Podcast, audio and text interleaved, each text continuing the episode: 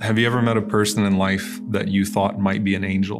And I'm not just talking about your child or a friend of yours or someone that you think is an- angelic because of the way that they carry themselves, but someone who just popped into your life. Uh, you were stuck somewhere and they helped you, or someone that that showed up somewhere in public and said something to you that you needed to hear in those moments, or someone that was sick or ill, or a recipient of charity, and you thought this person can't be a human being, and then they're mysterious. You don't see them before, you don't see them after, and you're left to think, wait a minute, was that an angel? Right? I mean, it is possible that you might meet a shaitan, you know, in the form of a human being, but like, have I ever actually met an angel in the form of a human being?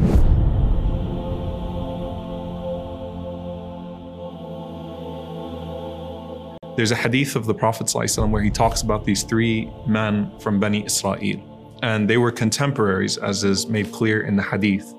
And the Prophet ﷺ said there was a bald man, a man who was a leper, and a man who was blind. And an angel went to all three of them and asked them, What is it that you want? What is it that you'd want to change about yourself? And the leper said that I would want to have good skin because the people feel an aversion towards me because of my leprosy. And the angel touches that person, and suddenly their skin is cured altogether. So they have full skin again. And the angel says to that person, And what type of property is most beloved to you? And the man says, Camels.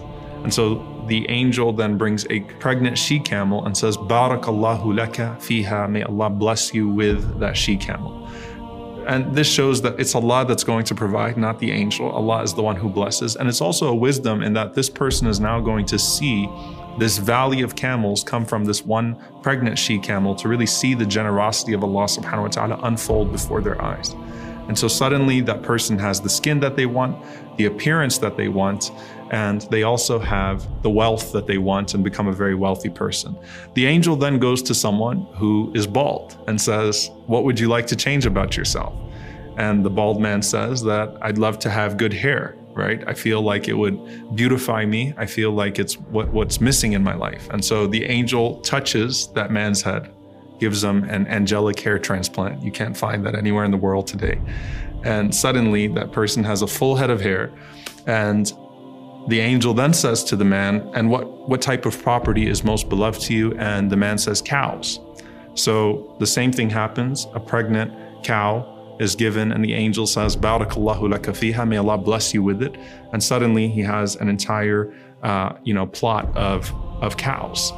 And then he goes to a person who is blind. And we know that that is a very specific type of test. There are multiple rewards that you find in the hadith for the person that is blind and patient with Allah subhanahu wa ta'ala. Many scholars who suffered from this. And says to the blind man, What would you like? He said, I'd love to have my eyesight back, my vision back. And so the angel wipes his eyes and suddenly he can see again. And then he says to him, And what's the most beloved of property to you? He says, Sheep, which is very simple, right? If you think about it. So he's given a pregnant sheep, and that gives birth to uh, an, an, entire uh, plot of sheep. And so he's got his entire uh, property in front of him that he can work with and that he can deal with. And so each one has their herd now, and they have their property, and they have the appearance that they want, and they have the blessings that they want. The Prophet says that then the angel comes back to each one of those people in the same human form as they were before. So to the leper, the angel shows up with leprosy, a human being with leprosy that's also poor. To the one who was bald, the angel shows up looking like the person used to look, also poor. And for the one who was blind, the angel also shows up in the uh, form of a blind man that's also needy. And as that angel shows up to each one of them, the angel asks them for support. The leper and the bald man deny that they used to be poor and they say that, you know, that I earned this and they basically shoo the man away. And the angel responds in the form of that man and says, Aren't you the person that used to be such and such? Weren't you once in need?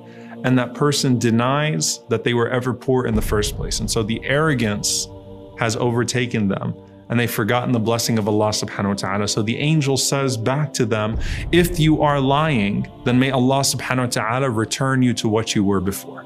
If you're lying about who you are, and if you are not just denying the blessing that Allah has given you, but not even acknowledging that you once didn't have these things, may Allah return you to what you were.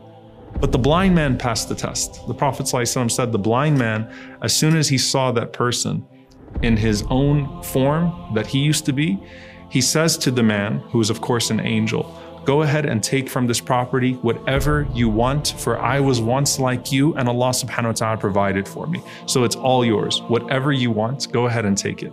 And subhanAllah, the scholars say this is the one out of the three that actually had the most severe predicament, right? But look at his humility, and he says, just go ahead and take it all.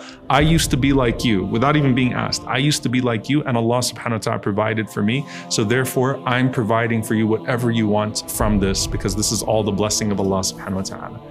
And the angel responds and says, Keep your property with you. فَقَدْ رَضِيَ اللَّهُ عَنْكَ وَسَخِطَ عَلَى صَاحِبَيْكَ Keep your property with you because verily Allah is pleased with you and angry with your two companions. And so the two companions lost everything that they had and were restored back to their position with the dua of the angel. And that person was able not just to keep the blessing of Allah subhanahu wa ta'ala in this life, but also increased in their station in the hereafter. Now, back to us, the question is then, when I see someone that's in need, am I actually encountering an angel? And, and I have to be honest, subhanAllah, I remember a few times that I was in a refugee camp and I, th- I thought to myself, this, this can't be a human being that's in front of me. And Allah knows best, right? The, the reality is, you're never actually going to know, right? If you've encountered an angel, that person is not going to reveal themselves and say, I, I'm actually an angel. But it would defeat the purpose if you were only honoring them because you thought they were an angel. That's actually the moral of the story that you are to honor the person, the yatim, the orphan, the one that's in need, and remember your own vulnerability. And you never know who Allah subhanahu wa ta'ala actually has in front of you at that moment.